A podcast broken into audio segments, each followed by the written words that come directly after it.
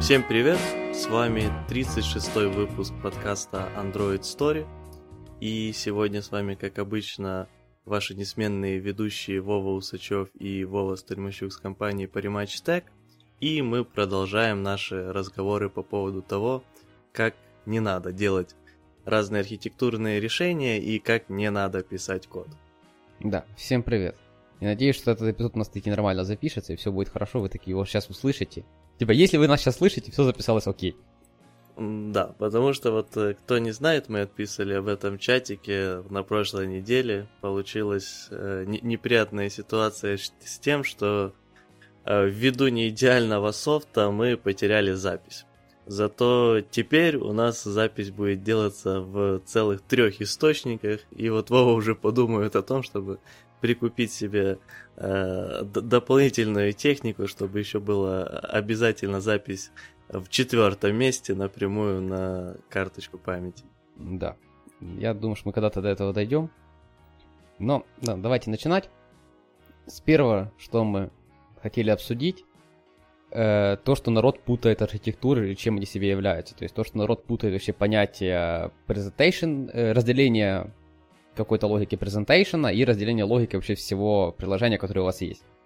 Я говорю сейчас про MVP, MVVM, который является presentation, ну, как, есть какой-то термин, я его помню, э, забыл. Ну, я это называю, типа, э, паттернами для организации э, presentation логики. Ну, вот. И взаимодействия ее с слоями повыше, по сути. Да. И есть как бы Clean Architecture, это то, что, в принципе, очень common штука, не относится даже, наверное, к вообще приложениям, которые имеют какой-то presentation слой явный в виде UI, то есть, да, и это просто общий набор правил про то, как бы писать код так, чтобы он был более-менее масштабированный, более-менее подвергался каким-то нормальным изменениям. Ну да. Ну тут, кстати, насчет... Вот ты затронул интересную тему в приложениях, в которых нету Э, presentation layer. Вот э, я вот тут, конечно, не, не буду со стопроцентной уверенностью говорить, э, когда появилось слово, слова presentation layer и тому подобное, но сейчас нынче, да, мы обычно думаем об этом в виде UI, хотя, с другой стороны, на, допустим, ну, бэках, которые чисто рестовые, то presentation слой это вот как раз э, все вот эти контроллеры. Ну, и... это JSON, которые они выдают, это их presentation. Да, и, наверное, более логичный был бы, э, было бы название лейера в таком случае там output layer. Вот, потому что presentation почему-то, да, у меня сразу так в голове UI начинает рисоваться.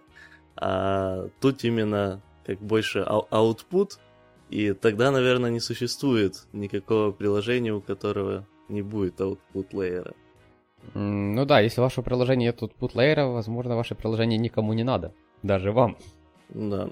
Ну, да, потому что, типа, если у вас нет layer, скорее всего, это просто часть приложения, какая-то библиотека или тому подобное. Но в любом случае надо ее потом с чем-то соединить, чтобы пользователи смогли пользоваться этой библиотекой. Окей. Короче, суть в том, что люди путают э, вообще эти все понятия, и нас это крайне бесит. Суть в том, что самая такая ужасная фраза, которая режет уши нам так точно, это э, у нас сейчас MVP, но мы переписываем на Clean Architecture. И это, наверное, связано с тем, что люди...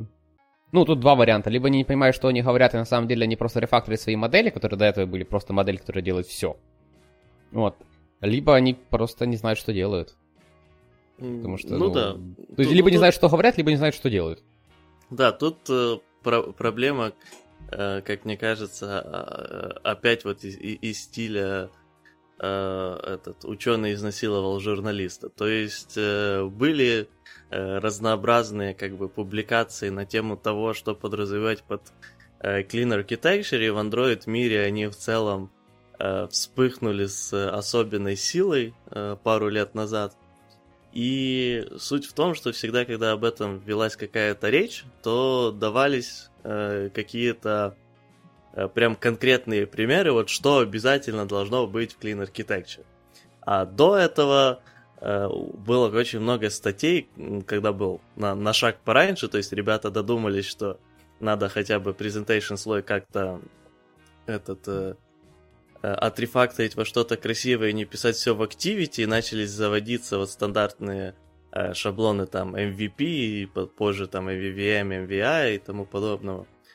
Вот, а потом люди дошли уже до Clean Architecture, но так как для них, э, ну, для тех людей, которые просто идут по тому, что сейчас популярно в комьюнити, у них было такое ощущение, окей, мы переписали с э, полной неудобной херни, где все просто в Activity, на то, что у нас появились э, отдельно красивая себе там вьюшка, отдельно красивый презентер и куча задницы за этим презентером, потому что там уже не раздумывали, как это нормально все разбить. Вот, а сложили как будет в каких-то год, новые год объекты. Uh, вот, а дальше они уже познакомились с идеей Clean Architecture, которая, uh, по сути, на самом деле это просто гласит, что как бы разделяй, ну и не властвуй, а живи спокойно, вот, потому что у тебя ответственности разделены, слои разделены, Э, вот, э, слоев столько, сколько тебе надо, чтобы было удобно все совсем работать, удобно все менять и тому подобное. Uh, вот, и на этом, по сути, Clean Architecture-то и заканчивается. Ну, также есть еще, наверное, вторую часть, которую Clean Architecture я бы принес uh, как обязательная составляющая, кроме того, что есть uh, разделение по ответственностям на слои, это то, что все крутится в целом по... вокруг э, домен области. То есть вот домен слой должен быть самый независимый, самый красивый. Э, вот. Ну, опять же, мои идеи по Clean Architecture идут от э, дядюшки Боба и, возможно, слегка от Фаулера. Э, вот. И на этом примерно все. Э, в Android же, когда начали многие люди Э, писать разнообразные статьи о подходе, подходе с Clean Architecture, они начали описывать, что вот есть обязательно у нас э, в подходе Clean Architecture наличие таких классов, как там репозиторий, интерактор, презентер или там view model тому подобное. И без них как бы ни шаг в сторону, ни шаг, ну, ни шаг вправо, ни шаг влево.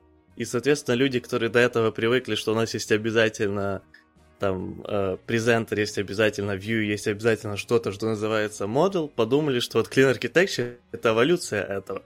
И, соответственно, надо просто перейти с MVP на Clean Architecture.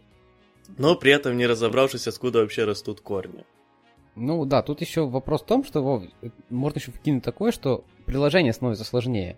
То есть, если раньше, наверное, то есть, когда приложения были супер простыми, наверное, вызвать Retrofit в Activity, показать какие-то данные — когда все забивали на то, что там после переворота экрана что-то там не подгрузится, что-то еще что-то, ну, просто это, напоминаю, мы говорим про подходы, которые были 5 лет назад. 5 лет назад качество приложений было хуже. Причем, ну, конкретно хуже. И не, ну, просто... Ну, кстати, ты, ты тут э, преувеличиваешь. Э, 5 лет назад уже был пятый Android. Ну, да, и вот это как раз момент, когда вот приложения начали по чуть-чуть, по чуть-чуть становиться лучше. Mm, не, ну, типа, то есть я, я помню крайне сложные, разнообразные приложения. Ну, может, не кажется, конечно, но пять лет назад э, тот Нет, же... Так понятно, что пять лет назад приложение Uber тоже работало довольно-таки идеально. Э, да, но я именно говорю за вот количество ответственности и всего крутого, что они делали. То есть там взять какие-то те же ну, социальные сети, допустим, э, Фейсбука или там Вкон- э, ВКонтакте, то не, то... Во, во, во. Ну, да. тогда во всех, я говорю, типа, откидываем все вот эти компании, типа, там, Uber, э, там, Facebook, э, там, ВКонтакте, наверное, сейчас, наверное, и то. Так ты думаешь, пять лет назад не было миллиона убийств в Фейсбуков и ВКонтакте? Вот, думаю, что да, они были, но фишка в том, что они были написаны реально менее качественно, чем то, как их напишешь сейчас. Потому что в тех больших компаниях там всегда сидели умные люди, которые, наверное, еще до дядюшки Боба понимали, как все разделять. А, не, ну с, с этим я согласен, да. Да, я сомневаюсь, я что просто... там 5 лет назад в приложении Фейсбука было MVP. Я просто, наверное, тебя не, не до конца э, правильно понял. Я понял, что ты говоришь, что раньше э, не было настолько сложных приложений. Нет, были, были. Просто я говорю сейчас вот про приложения, которые, ну вот, э, не писались какими-то супер большими компаниями. Там, во-первых, супер больших компаний было меньше, да, само mm-hmm. по себе очевидно. И та, был какой-то этап, когда хватало вызовов в Activity, в принципе, было ок. То есть просто, во-первых, э, пользователи не ждали супер классных приложений тогда. То есть их еще не научили, что приложение работает очень плавно, с миллиардом кэшей, со, со всем вот этим делом. Вот. Ладно, нет, тут я, я, я все равно кажется, что ты вот 5 лет назад перегибаешь. Типа, ты понимаешь, что iPhone вышел 13, 4, уже почти 14 лет назад. Mm, ну, серьезно? Да, да, то есть в 2007 году, сейчас 2021. Ну, там он вышел, по-моему, осенью, то есть там 13 еще лет, но скоро будет 14. То есть 5 э, лет назад Ладно, уже было... 10 лет назад. Вот где-то вот с iPhone, с iPhone 3G начнем считать, да? Хорошо, да. Но 10 лет назад согласен. Там еще приложения были сильно слабые. Да, и не было вообще понятия, что мы тут... То есть приложения, во-первых, себе могли позволить только очень большие компании. Вот. И я просто думаю, что это просто, ну, эволюция, которая была у людей. То есть э, у людей не было там особого там сумасшедшего кода. Я писал это приложение 5 лет назад. У нас был MVP вот в том понятии, которое мы сейчас осуждаем. Когда было Model View Presenter, в модели творился кромешный ад. Вот, это у нас, мы еще были модными пацанами, у нас был отдельно, эм, этот самый, отдельно репозиторий, который, в котором, правда, были все раз запросы, которые есть в этом приложении. Mm-hmm. Вот, ну, то есть не было тогда мысли, что надо как-то это самое. Но э, и он там не, не, не помню. А, ну тогда Retrofit не умел это самое конвертировать автоматом. И у нас в этом репозитории были ну, просто, ну, он был таким, не то чтобы middleman ом, э, ну, не было у меня в мозгу идеи на дженериках-то надо писать какой-то общий JSON разгребатель. И вот в этом репозитории были все методы такие же, как у у Retrofit сервиса, но они еще с помощью JSON руками разгребали JSON. Это, знаешь, древние времена первого ретрофита, mm-hmm. я сейчас э, вспомнил тут. Вот. И тогда, в принципе, с этим можно было жить. То есть я более чем уверен, вернись я тогда, э, ну, вернись я сейчас в тот проект, ну, я бы, наверное, на какую-то фичу дописал. То есть, э, прям, прям дописал бы. Вот. Э, возможно, там не супер быстро, но я бы сообразил, кто на ком стоит и что зачем ходит. А потом просто приложения стали, типа, какой-то момент наступил, сейчас, наверное, не опишу его, но вот был какой-то момент, когда приложение, кроме того, что оно стало консюмером данным, оно еще начало дофига всего продюсить. Причем так конкретно дофига. И реально просто люди начали больше читать. Ну, Clean Architecture дядюшка Боб написал довольно-таки давно, лет, наверное, тоже 10 назад, или я ошибаюсь? Э, ты ошибаешься, мне кажется, сильно по... Попозже? Этому по того, сколько прошло лет. Э... Ну, короче... А, нет, стоп. Clear Detection опубликовал в 2017 Серьезно? Мы так быстро все подхватили, не, да? Мне казалось, что это странно. Это как-то... С... А, не, это что-то... Блин, как 2017? По-моему, она древняя, как... Так мне тоже кажется, что она древняя, как, как мир. Должна быть. Но она с нашего тысячелетия, но, но древняя.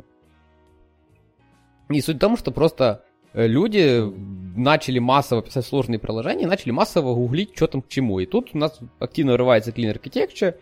Подозреваю, что на масса конференции это все активно рассказывается. Не знаю, я там не ездил тогда особо на конференции. Я, я тогда не ездил, а сейчас уже, сейчас уже не езжу. Вот. Угу. И просто люди начали просто брать это все как это самое, как он... Silver, Silver Bullet, да, правильный термин. Короче, как это, лекарство от всего мира. Панацея, вот. Вот, и люди mm-hmm. просто начали брать это как панацею и такие, ну давайте. То есть, ну, сейчас, кстати, мы с тобой намного реже встречаем вот это вот понятие, типа у нас MVP мы перефакторили на Clean Architecture. То есть даже там в общении с людьми. Да, это крайне частая э, проблема. Честно говоря, блин, я не знаю, я до сих пор просто в шоке, что Clean Architecture книга вышла только в 2017. А у меня такое ощущение, что я не знаю, блин. Не, ну ладно, я не читал ее раньше 2017 точно, но... Ну, ты уже старый просто, все. Блин, казалось, что она прям древняя-древняя, да.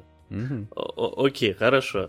А, это на самом деле удивительно. Но на самом деле то, что было описано в книге Clean Architecture, э, тоже было известно, э, ну, как бы давным-давно Clean Architecture просто стала крайне популярной книгой благодаря тому, что, во-первых, я написал дядюшка Боб, а во-вторых, он ее написал крайне неплохо в том, что сложил воедино э, много разнообразных хороших идей. Ну, мне кажется, он а, это и делает только, вот. он же таки солид и... делал. А, так. Раз, раз, вот, раз. Давай на паузу на секунду. Итак, у нас тут были небольшие технические беспорядки. Вот, э, возвращаемся после них обратно и продолжаем нашу тему.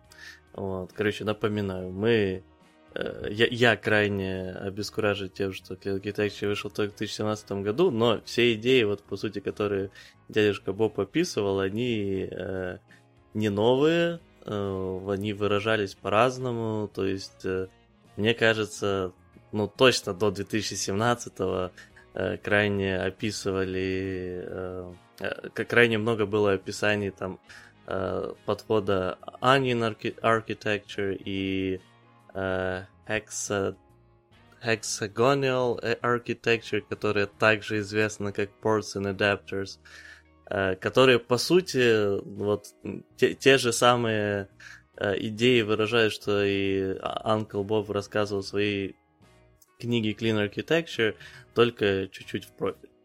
Вот. Э, но сводится все плюс-минус к одному и тому же. Типа разделяйте Э, ваш код на слои по ответственности.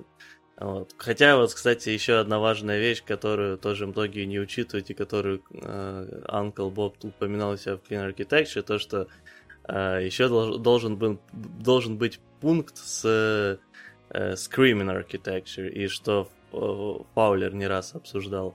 А именно то, что вот разделение по слоям это, конечно, шикарно, но это идет второстепенно. А первое разделение всегда должно идти по фичам.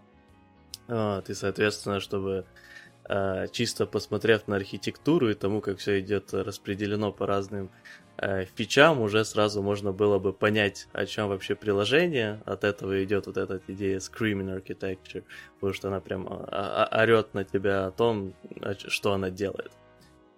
А, вот. Хотя, ну, это кажется, сразу, нас... сразу, знаешь, в Android мире это трансформировалось еще глобальная вещь, давай сразу отдельную фичу в отдельный модуль пихать. Ну да, да, это вот. у нас как-то пришло вместе. Да, и люди еще начали глобально дробить, прям, знаешь, мне кажется, скоро, типа, у нас есть кнопка логин в отдельный модуль, эту кнопку. Э, ну, э, это, кстати, не только в, Android мире, э, то есть в большом мире этих микросервисов, бэкэндов всяких. Да, да, да, типа то же самая фигня, только там еще хуже. Отдельная фича обязательно э, отдельный микросервис. Не, так у них же сейчас новая мулька, надо уже нано-сервисы делать. Сам у Амазона же есть их архитектура э, по бэкэнду, про то, они там рассказывают, как они там выдерживают сумасшедшие нагрузки, по-моему, есть архитектура, когда у них, э, они уже ввели понятие, по-моему, микрокластер, либо что-то такое.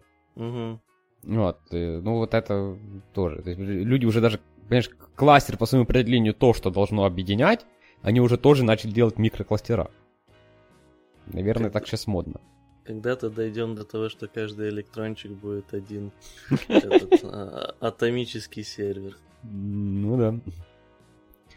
Окей, хорошо. Ладно, давай тут подсуммируем как-то нормально, а то нас сильно унесло. То есть э, вот то, что э, мы пытались донести, что не надо смешивать э, праведное с MVP и говорить то, что типа у нас там MVP, но мы хотим clean architecture. То есть MVP это говорить исключительно о том, как у вас устроен, устроен presentation layer. А, а clean architecture говорит чисто о том, что вы задумываетесь э, о том, чтобы разбивать все э, по слоям и делать э, хорошую архитектуру, в которой Э, компоненты независимые, отдельно отлично тестируемые, расширяемые и тому подобное. Да, я сразу тут скину, лучше вообще не говорить, что у нас там Clean Architecture, лучше просто, если вас там собеседование, вас человек спрашивает, как у вас устроено на проекте, просто скажите, presentation слой у нас там MVP, либо там MVVM, вот, это хотя бы более-менее понятные штуки, что у вас есть. А дальше у нас есть слой такой-то, такой-то, такой-то, и все будет хорошо. Вот, да, и... вот Сори, что перебиваю, тут просто действительно прям флешбеки появились неприятные. Это действительно каждый раз, когда спрашиваешь на собесе у компании рассказать, типа, что, как у них э, устроена архитектура их приложений и тому подобное, слышишь в ответ всегда либо у нас Clean Architecture, либо у нас э, просто там MVP. И э, по, по отдельности, что первое, что второе, вообще мне нифига не говорит. Типа, я видел миллиард разнообразных проектов, которые говорят, что у них Clean Architecture, и при этом у них просто все идет в перемешку, но опять же мне не говорит ничего, как устроены связи, какие есть особенности и тому подобное. Да, давай еще только под конец этой темы вкинем про разделение, про то, что э, люди уже вроде бы доходят до мысли, что может не быть какого-то из слоев у них в приложении, да, то есть, ну, ну, presentation, понятно, в приложении в любом случае будет, ну, например, там может не быть домена, и может там не быть активно выражено слоя даты, потому что, например, у вас есть библиотека, которая за это скрывает. То есть, ну, например, не знаю, у вас есть там библиотека, которая скрывает всю работу с датой и уже выдает какие-то домен-модели, припустим, ваша корпоративная библиотека, да, тогда в этом приложении, когда является эта библиотека, не надо вводить слой данных. Он уже скрыт за этой библиотекой. Либо он скрыт Retrofit ом, либо еще чем-то. То есть, ну, перестаньте за это париться. Вот. И тут еще надо вкинуть мысль, из нашего примера может быть два слоя, один тоже, может быть два слоя даты. Если у вас дата довольно сложная, есть наш прекрасный пример, где данные это WebSocket, и в WebSocket прилетают точечные изменения к каждому entity, на который ты подписан, но все эти entity складываются в большое дерево. И нормально, что вот у нас один слой дата – это дата, которая занимается обновлением наших кэшей относительно дифов, которые приходят с бэка, а второй слой, слой данных, уже используя данные с первого, строит из этого всего дерева. Потому что ну, нам удобно в нашей домен-логике получать э, объекты в виде дерева. И это э... абсолютно окей. Да, и тут... Э, и, э, еще докину. И, наверное, я просто не могу сейчас сообразить такой пример, но, наверное, нормально, если у вас, там, не знаю, есть довольно сложная домен-логика, то есть там, ну, логика, не знаю, там вы работаете в какой-то сфере, где у нас такой, чтобы сложный это прям домен был? Не знаю, финтехи, наверное, сложный домен, хотя, может, и нет. Ну, ну если это мобильное приложение, то в основном, э, типа, есть две причины по сложной домен-логике, как на меня. Э, пер... Ладно, три причины. Э, первая причина, э, которая самая популярная обычно, это жесткие проебы в плане э, того, за что отвечает бэк, за что отвечает фронт, и в итоге фронт только занимается тем, что как бы должен бы, был бы заниматься только тем, что отображать какие-то данные, потому что он чисто consumer, но при этом ему приходит э, странная каша, от которой надо применить кучу разных бизнес-правил и тому подобное. Э, вот. Второй кейс это когда у нас приложение, которое э, продюсер данных, и тогда в целях экономии трафика и так дальше, и ну и тому подобного, сначала верификации проходят всего на, этом, на нашей стороне, то есть, я не знаю, там, возможно, финтехи, если вы там э, создаете какие-то разнообразные да, ой, Вов, отчеты. Ты тут, ты тут сказал пример, я, я могу привести тебе прекрасный пример. Прекраснейший пример это верификация номера телефона. Не, ну это понятно. Я, я про, говорю просто именно, когда вот дохера может быть домейн логики. Там прям дофига. Ты просто, наверное, мало что видел верификацию номера телефона. Но, например, не знаю, там есть там, типа, да, вот в Украине все номера типа 380, да? Э, не, ну это не, не дохера на уровне приложения. Я имею в виду, когда но... у тебя именно приложение перегружено домейн логикой разнообразной. Ну, то есть, типа... вот это то, что ты там проверяешь, типа, дальше ли юзер не вел еще раз три раза, типа, то есть, например, типа... Не, ты... я, я имею в виду, когда вот такие могут быть ситуации, что тебе реально может понадобиться два слоя для домен логики. Uh... Вот, и типа я говорю, что вот первый кейс это у вас сильные проебы на стороне ну, бэка, да. и он шлет все неправильно. А вторая причина это вот ваше приложение в основном Э, продюсер каких-то данных, то есть занимается там формированием отчетов и тому подобное, и нужно, чтобы оно все быстро делало, а, а не каждый раз бегало на бэк. Тогда эта вся логика, понятное дело, будет и, на, и в приложении. Ну и третий кейс, это у вас вообще приложение, которое что-то разнообразное делает, и у него вообще нету бэка. Да, такое все еще бывает иногда, но тем не менее. Ну, либо это может быть приложение, которое юзает какой-то third-party бэк которой у тебя нет возможности прийти бэкенщикам и сказать, чуваки, блин, ну что за API, что, что за фигня с API, давайте, ну, это давайте по большей части в первый пункт, по сути, попадает. То есть, как бы, да. Ну, это не проеб, это как бы, ну, ты не можешь, не знаю, ты там завязан на API GitHub, но ты не можешь пойти к GitHub и сказать, пацаны, Ну, что за фигня за API? Ну, сделайте, как люди делают. Ну, ну, это правда, да. То есть, ну, это нельзя считать, типа, про, про... Тут разве что промо, что выбрано GitHub API, но, ну, тоже палка в трех концах. Ну да. Вот. Но на- насчет вот э, нескольких слоев домен логики, ну, на самом деле, э, как, опять же, редко популярный в андроиде, но наши бэкендовские братья с ним сталкиваются, наверное, часто. Это когда у тебя один, одна часть домен слоя, это в основном э, идут чисто entity, которые в себя включают домен логику, Uh, то есть вот с подходом из разряда как domain-driven development, но крайне часто есть э, ситуации, когда какую-то часть domain-логики будет нелогично отнести к какому-то конкретному entity, потому что либо оно работает над разнообразием uh, разных entity, в какой-то одной ее отнести будет нелогично, либо это просто вот нелогично, будет проще и понятнее, если это будет где-то отдельно. И тогда у тебя обычно появляется еще сервис, слой э, домен логики, где в классы инкапс... ну, есть в классах какие-то методы, которые инкапсулируют в себя вот эту более а, агрегатную ст- ст- сторону э, этой домен логики. И тогда ее часто логично вынести в отдельный слой. Но опять же, на мобильных приложениях это более редкий кейс, чтобы так, до такого прям дошло. Так, ладно, вот давай я вспомню твои слова, засиделись мы на этой теме. Ну, да. Давай пойдем дальше к следующему. Следующая у нас прекрасная тема, это под названием в наших шоу-ноутах э, эта штука в бете, но нам подойдет. И меня бесит лишний такой подход, то есть э, люди думают, что то, что там в бете, там не работают какие-то edge кейсы, а они юзают эту штуку только там, не знаю, там, э, ну, супер дефолтным способом, и они вот уверены, что то, что это в бете, это нормально. Раскрываю страшную тайну. Код, в котором не работает edge case, называется production код, а не бета. А в бете может спокойно не работать основной функционал, и это ок, она на то и бета. То есть, э, ну тут еще, правда, как понимать, что такое бета, вот э, вышел недавно Jetpack Compose, они вот объявили, что это бета. Единственная причина, по которой я вижу, что они сделали это из альфа бета, это то, что они сказали, что контракт менять не будем. Но то, как оно работает, это альфа альфой. То есть, ну, как минимум в плане тулинга, с того, что я успел потыкать.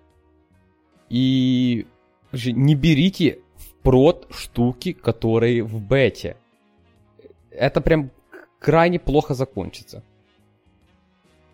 Ну да, и тут мы в целом э, приходим к вот этой и, и, и извечной проблеме подключить dependency или написать самому. И опять же, тут все сводится еще сильно к тому, э, то есть давайте сначала откинем идею вообще беты. Э, у нас есть на- нормальная какая-то библиотека, но это в целом все равно э, риск, потому что в дальнейшем она может не удовлетворять какие-то наши потребности, и начнутся куча костылей. Uh, и тут как бы ситуация с тем, что подключить или не подключить. Но и сводится обычно к тому, что есть у нас возможность uh, написать в вменяемые сроки тот функционал, который нам нужен, или нет. Uh, единственное, что в, этот, в это вменяемое время надо включать еще и идеи того, что это нормально, что это время будет намного дольше, чем просто подключить библиотеку и начать работать с ней потому что здесь идет закладывание на будущее того, что э, этот э, вот всех вот этих э, небезопасности использования э, чужого кода, который в итоге нам не подойдет и придется все равно все переписывать. Э, вот когда мы получаем еще и приписочку бета, э, ситуация еще сильнее усложняется. Потому что здесь у нас не только то, что, возможно, в будущем нужного функционала нам не будет, но также и то, что нужный функционал сейчас уже может неправильно работать. Я тут сыграю чуть-чуть адвокатом дьявола, как бы если реально такая ситуация, что вот эта задача неподъемная и займет э, невероятное количество человека часов, и вы понимаете, что у вас а, особо э, нету выбора, кроме подключить это, эту бета-библиотеку, то ну, как бы, под, под, можете подключить. Ну, флагом в руки тогда, да. Да, э, но тут, как бы, из того, что можно уже в таком случае сделать, это как бы обычно мы говорим, когда мы говорим о тестах, мы говорим, что мы никогда не тестируем вот э, библиотеки, которые там используем и тому подобное, потому что ну, внутри библиотеки уже должны быть все нужные тесты, и э, нам бессмысленно повторять их. Э, здесь уже ситуация кардинально другая, потому что так как это бета, скорее всего, многие функционал тестами не покрыт, э, многие моменты могут быть э, такие неожиданные и тому подобное. Поэтому вот во всех местах, где в эту библиотеку хотите использовать и тот ее функционал, который хотите использовать, покрой, покройте на своей стороне тестами. Тут хотя бы у вас появится уверенность, что все, что вам сейчас нужно, будет работать.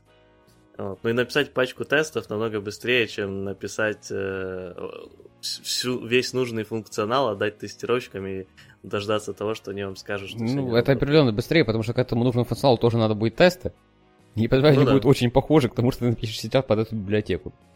Я тут еще сразу вкину, а, точно такой же, мы, по-моему, где-то с тобой даже обсуждали, чувак на GitHub, который рассказывал, что все dependency это плохо, мы с тобой это обсуждали, у него был пример с Анка, который вот ни с того ни с сего стала deprecated. Ну, чувак, она была версии 0 что-то там. Вот 0 что-то там, это тоже бета. Даже если там нет приписки бета, вообще не рассчитывайте, что это будет когда-то в будущем работать. Она в версии 0 что-то там. Разработчик может абсолютно спокойно ее удалить откуда хочет, поменять все, что хочет, и он не будет козлом. Ну, потому что он честно сказал, что, чуваки, это 0 что-то там.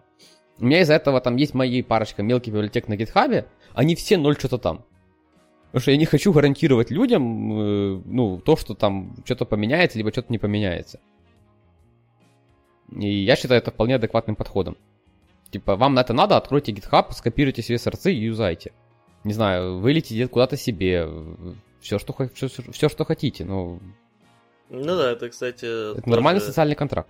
Один из возможных вариантов, если как бы такая ситуация, что вам нужен конкретный функционал, он большой, поэтому писать долго, а, а библиотека open source с нормальной лицензией, ну, можете, по сути, себе ее форк, форкнуть и подпилить э, для себя. Это редко, на самом деле, будет быстрее, но шансы есть. То есть, как бы, если вы уже настолько, извиняюсь за слово, на факт, что у вас нету выбора, кроме как э, пойти к какой-то из э, бета-библиотек, то тут уже все варианты э, того, как себя обезопасить, хороши. Окей, okay, хорошо. Э, давай пойдем к следующему, не будем задерживать тут особо. Э, не подключайте беты. Хорошо посмотрите, можете написать свое, скорее всего, вы можете. Э, Мы в вас верим. Да. Документация для лохов. Вот. И это, в принципе, правильный пункт. Не надо писать документацию, потому что теряется масса кайфа в разработке. Вы теряете массу коммуникации, массу митингов, да. объяснений. Ну, все вот это, что нам приносит на массу удовольствия. Работать приходится больше, меньше трендеть. Да, да. Ну, это, короче, все, все, все нам не подходит, поэтому документацию ни в коем случае не пишите, потому что вы же потом что-то поменяете, и документацию надо будет обновить. Вот, в принципе, я думаю, надо тут написать документации и тесты для лохов. Вот, тесты тоже не надо писать, потому что что-то поменяется, надо тесты. Ну, зачем это все, да? Надо просто брать и писать код, и каждый раз, когда какой-то разработчик юзает ваш кусок кода, просто с ним созваниваться, либо переписываться и объяснять, что, как, где вызывать. Вот. Ну, на самом деле, это все легкий юмор. Пишите документацию, просто не упарывайтесь ей. То есть не надо писать JavaDoc каждому методу, который у вас просто публичный. Либо, не дай бог, еще к приватному. К приватному это вообще JavaDoc не понимаю, честно говоря, зачем он там. Um, ну да, тут... Не, ну к приватному... Uh, JavaDoc, наверное, странно, но вот просто комментарий, uh, почему вот так, вполне может быть адекватный, если там какой-то ну, костыль. Если, если да, если там костыль, который, который надо, согласен, да. Вот. Uh, я тут сразу вкинул, не надо упариваться там сразу, не надо смотреть документацию, как документация, что-то большое, всякое такое. То есть конкретно сейчас вот мы пишем там внутреннюю библиотеку, э, вся документация к ней уместилась, не знаю, там, наверное, в 50 строчек readme, где просто есть примеры, как повызывать тот или другой функционал, что он принимает, что он отдает. Э, это написалось за полчаса, без никаких там расписываний, как у нас там все устроено, всякое такое. Нет, просто тебе нужны там ивенты, вот тебе способ, как получить твои ивенты по таким-то айдишникам, да, тебе нужны ивенты по условиям, вот тебе способ, как получить ивент по условию. Все. То есть, э, и просто каждый раз, когда меня разработчики там спрашивали, которые это интегрируют, чувак, нам надо вот это, как нам это сделать? Я говорил, да, это есть, смотри, вызови это, это, это. И пока человек прям на коле интегрировал, я прям это дописывал в Redmi, все, что я ему только что сказал. И этого, оказывается, вот так хватает. Да, когда там появится завязка там, на миллиард команд на еще что-то, да, я, скорее всего, перенесу все это ритме в какой-то JavaDoc и подключу какую-то CI, которая все это будет выкладывать на какой-то там внутренний домен, о боже, ну, домен как, как хост.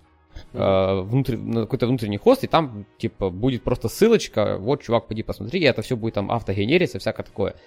Но если там документация реально 50 строк, ну, мне кажется, намного проще запятнуть ее в Redmi и вообще не париться.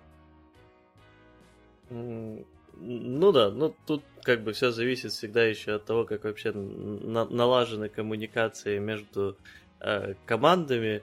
Как бы если у вас э, команды лазят по репозиториям друг друга, понятное дело, Redmi э, супер метод, потому что они как бы и так туда пойдут, чтобы посмотреть, какая там сейчас актуальная версия и тому подобное.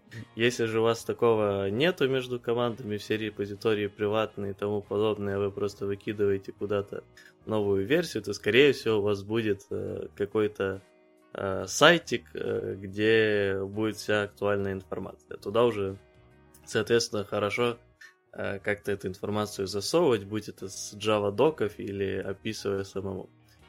Вот.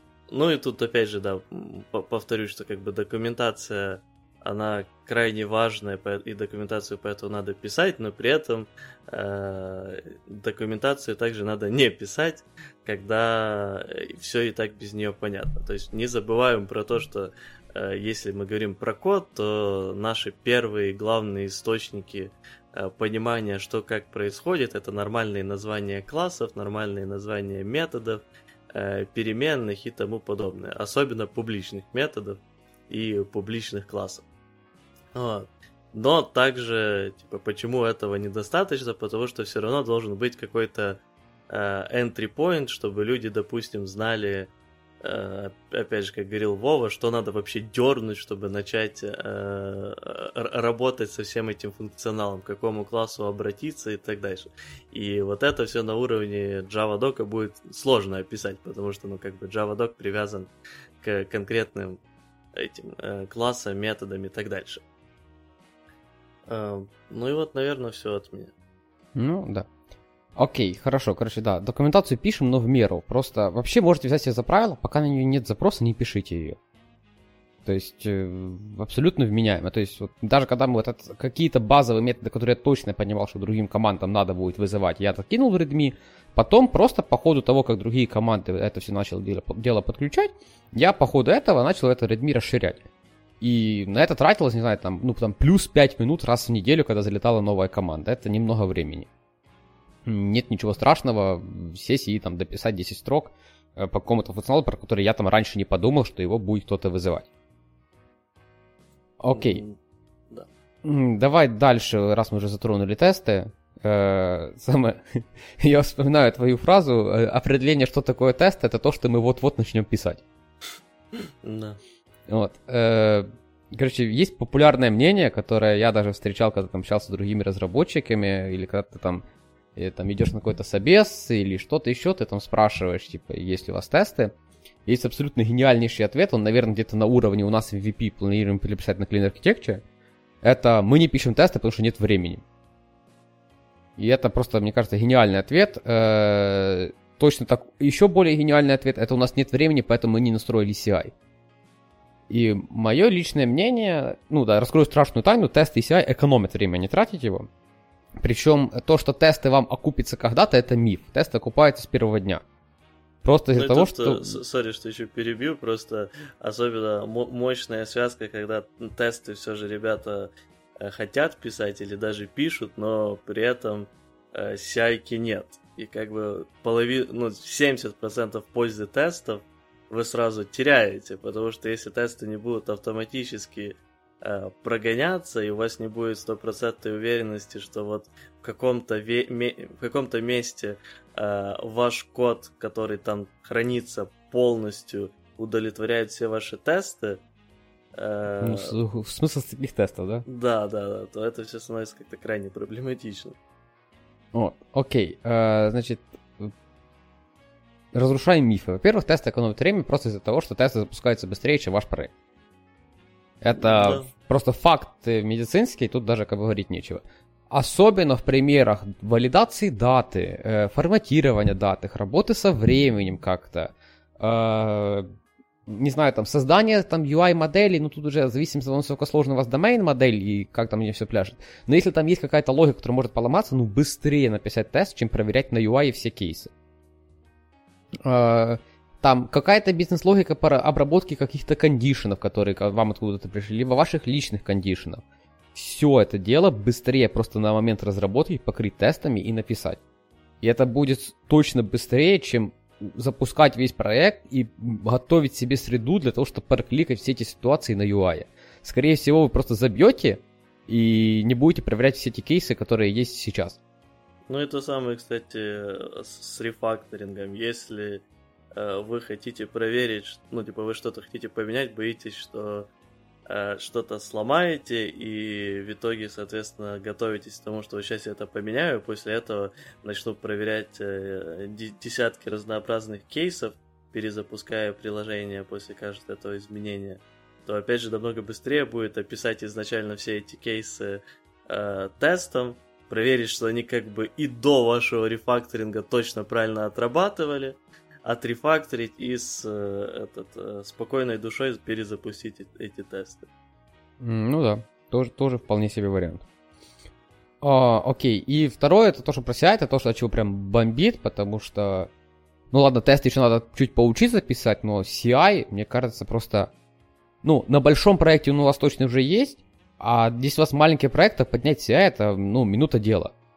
И меня очень удивляет этот аргумент, у нас нет времени сделать CI, зато собирать билды тестировщикам кажд- ка- каждый раз, у нас времени дофига. И я, наверное, скажу мысль, которая, в принципе, придерживаюсь последнее, последнее время, что люди, которые так говорят, они, они на самом деле не пытаются экономить деньги своего бизнеса. То есть э, они, ну, либо они сами уверены, либо они просто так рассказывают, но они на самом деле не экономят деньги бизнеса, они просто их тратят, рассказывая на то, что, ой, у нас бизнес такой, тут времени мало. Нет, если бы у вас реально было, ну, стояла задача экономить деньги своего бизнеса, я считаю, что все-таки каждый разработчик в первую очередь должен думать про то, чтобы, ну, либо приносить деньги бизнесу, либо экономить их. Тут в зависимости от того, что вы пишете и какие, какие у вас задачи. Но это одно из двух точно. Если вы, ну, э, все-таки стараетесь приносить какой-то бизнес, бизнес value, это правильно называется, да? Мгм. Ну, когда ты приносите какой-то бизнес value, то вы напишите CI для того, чтобы просто экономить деньги бизнеса. Э, ну вот, в принципе, по, по моему мнению, все. Ну, я тут еще чуть-чуть тоже по- подбомблю насчет э, CI-ки. Типа, особенно смешно это все выглядит в том плане, что ci это не что-то... Ну, ci это может быть что-то такое, куда надо будет вложить дофига времени, но это обычно, когда вы хотите идеально там э, работающую, максимально оптимизированную с кучей разных фишек сяйку. Но хотя бы в базовом варианте, чтобы она просто собирала билды, возможно, прогоняла тесты, если они у вас есть, и этот, публиковала куда-то этот билд для тестировщиков. Буквально э, этот э, вопрос, как сделать CI -ку, забивается в Google, находится статья на Medium -е, под э, любой кейс, будь это то, что у вас там код на GitHub с GitHub Actions, или будь, будь у вас код на GitLab с э, GitLabовскими пайплайнами, и вы буквально за час вполне реально можете это настроить, не зная ничего, просто следуя туториалу. Да, метод копипаста вам поможет.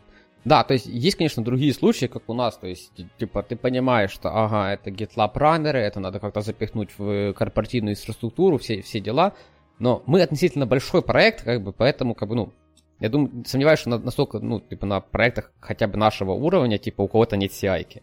Да, типа, тут просто не возникают таких да, вопросов. тут вопросов уже не возникает, что да, она нужна, потому что, ну, тратить там, не знаю, там, ну, сколько мы потратили? Наверное, час в день не улетал бы на сбор билдов тестировщикам. Если мы бы... Ну да, да, 100%. Ну, это вот минус одна восьмая времени. Ну, минус одна седьмая, хорошо. А при каком-то багфиксинге, возможно, даже и больше часа. М, Ну да, да, это, это же шло бы просто сумасшедшее количество времени. Я уже молчу про то, что, как правило, CI чуть поболее мощная машина, чем, чем та, на которой вы работаете. Mm. Вот, э, и она ну, просто быстрее соберет все это дело.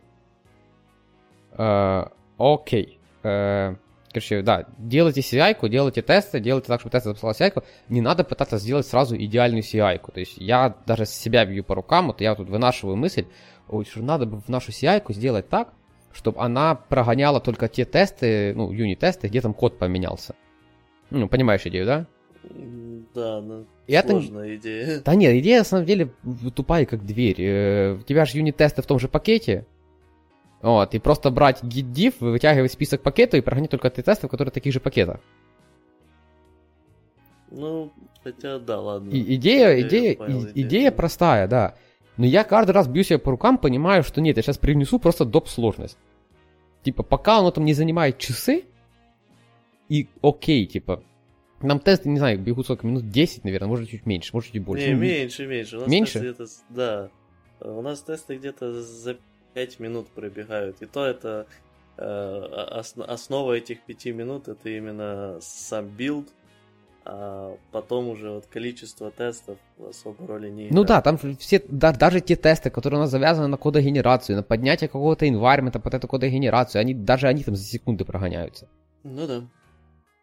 Вот, э, то есть, ну, это не, не особо много времени. Не запаривайтесь этим, типа, прогоняйте всегда все тесты, будет окей. Когда вы упретесь в то, что вот есть тесты, которые прогоняются там часами, ну тогда уже да, там условно в develop проверяйте только там те изменения, а там уже там, не знаю, там мержем в релиз кандидат или там создание релиз кандидата уже прогоните все. Окей. Mm. Давай будем идти дальше. По поводу тестов еще есть. А, еще. Нет, тут еще по поводу тестов есть. Угу. Наши тесты ничего не тестируют, зато coverage больше 100%. Это когда люди только начинают писать тест, они пок- начинают покрывать тестами каждый пчих, который особо-то не надо покрывать. Очень хорошо думайте, что надо реально покрывать тестами.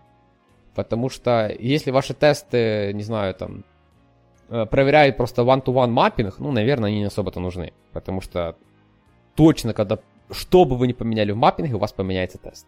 Это, ну, да, да, такая это... себе идея, откровенно говоря. Да. Вообще, вот когда у вас доходит до того, что вы замечаете, что вы просто тестируете каждую э, строчку там вашего метода и тому подобное, то, э, скорее всего, вот эти все тесты, тесты у вас тестируют нифига не какую-то конкретную логику, а просто то, как вы пишете код. Mm-hmm. Единственное, что тут с маппингами еще закину, ну, маппинги иногда э, логично тестировать, но когда у вас есть разнообразные разветвления и включение в эти, в эти маппинги какого-то элемента там бизнес-логики и тому подобного. Но когда у вас, да, идет one-to-one с э, возможностью, возможно, я не знаю, вызова дополнительных методов от других классов, э, скорее всего, тут тестировать особо нечего. да, я тут приведу прекрасный пример с детекта. Mm. Вот, э, дописывал я правила. Ну и это ж линтер разбора СТ, и там, естественно, ты при э, вызове метода начинаешь делать проверки. А если у меня биндинг контекст? Потому что он, в принципе, optional, но я понимаю, что в разрезе моего правила он null в жизни не будет. Вот. Там еще какая-то штука. Там, если путь к файлу, я понимаю, что в разрезе моего теста он всегда есть. Но концептуально я понимаю, да, что эта штука optional. И у меня, соответственно, есть проверки, что если эта штука null, то просто, ну, return и все. Null, return, null, ну, понятные проверки, да, абсолютно mm-hmm. А, естественно, в тестах я не покрываю вот эти все ситуации с биндинг контекстом null и еще чем-то, потому что, ну, и э, там стоит вот это вот правило в детекте, что ну, в репозитории, что если coverage меньше 80% э, твоей фичи, ну, то есть типа дифа, который ты присылаешь, то оно помещается как красненькое. Вот.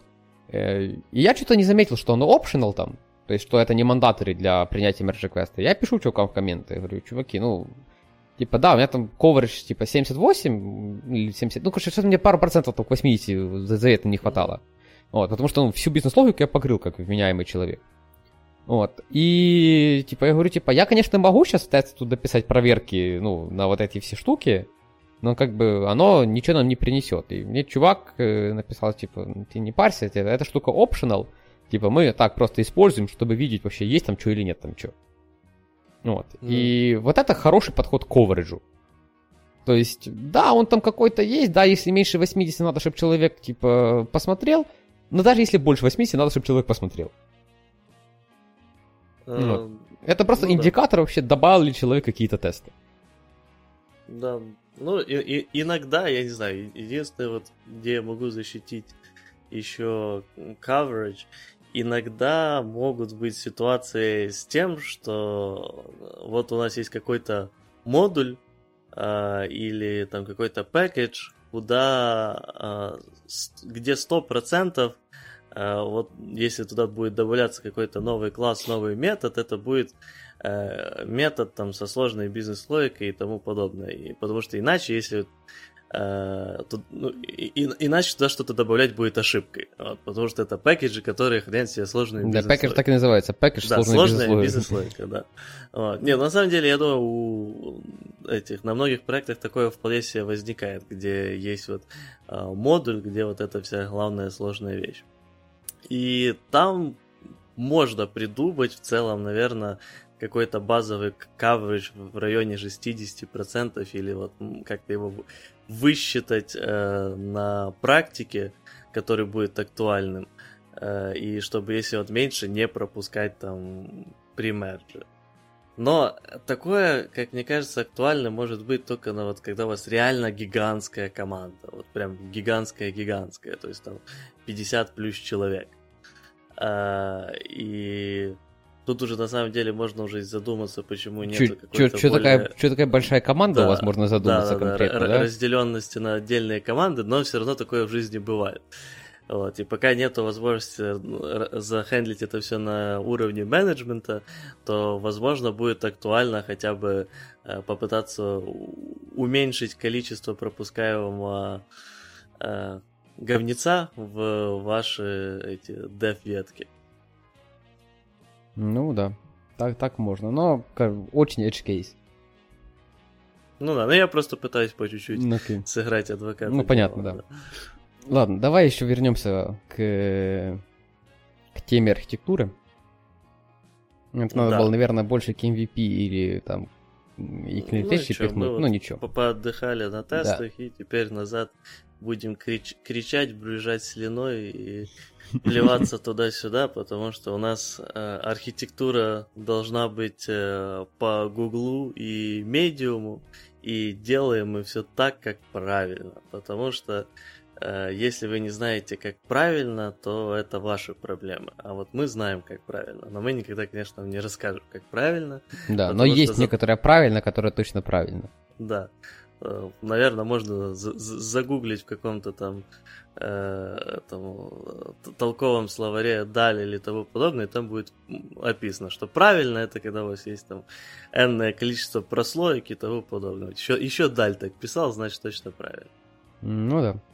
Ну, короче, э, есть такое какое-то абстрактное понятие правильно, и суть главный минус этого правильно, что у очень многих разработчиков это правильно сформировано Гуглом, Медиумом и всяким таким. А напоминаю, еще не так давно в официальной доке по андроиду у Гугла писало, что делаем вызовы в Activity, и так правильно было. Потому что Google так писал, а в Гугле точно фигни не посоветуют. Ну, в Гугле до сих пор просто невероятнейшее количество откровенно ужасного кода в э, э, разных топовых там статьях, э, объясняющих, как использовать всякие фичи, типа лайфдаты, model и тому подобное. Ну да.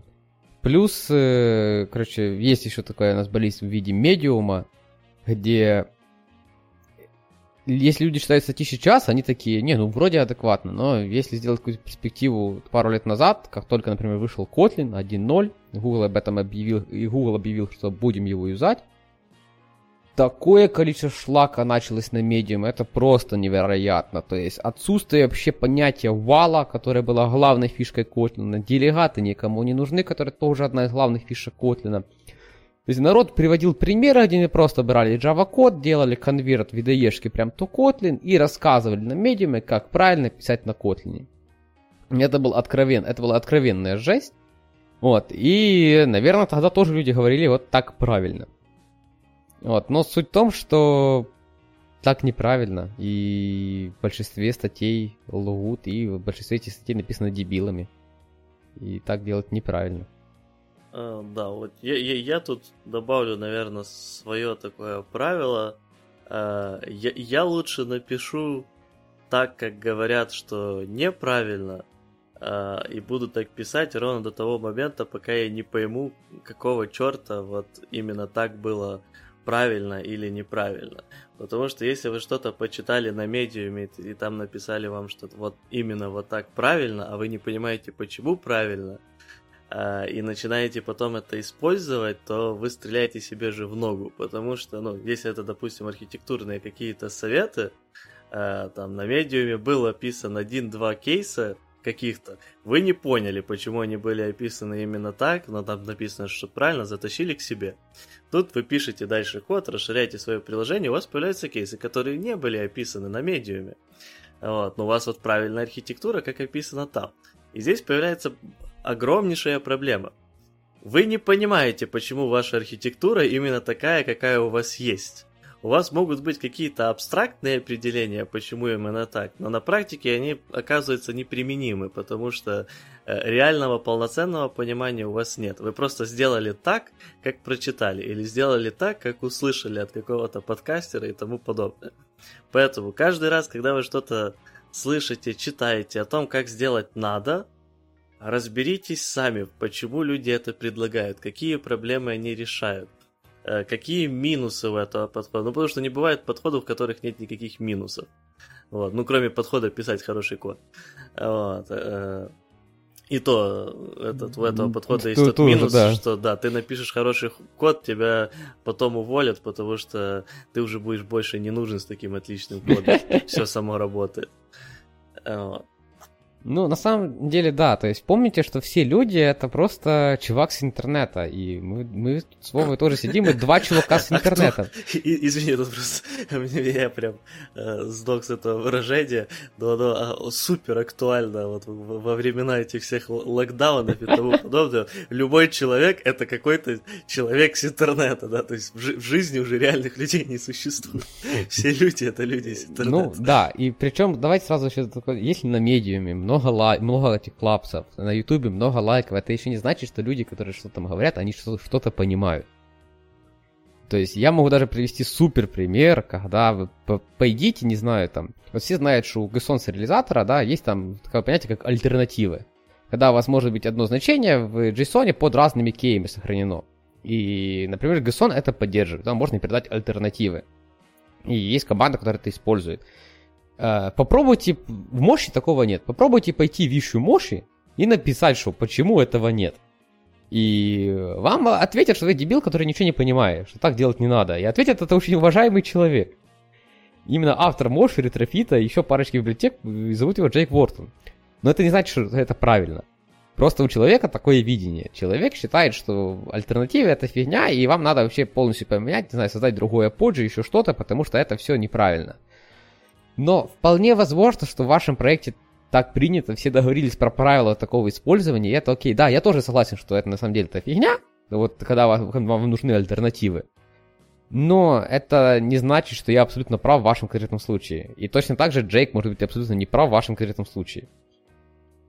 Да, хотя крайне часто Джейк прав, но вот э, бывают ситуации, э, когда типа у тебя есть какое-то четко сформированное мнение э, от того, в каких условиях э, ты работал, с, как, с чем ты сталкивался и тому подобное, но оно абсолютно не подходит под совершенно другие особенности.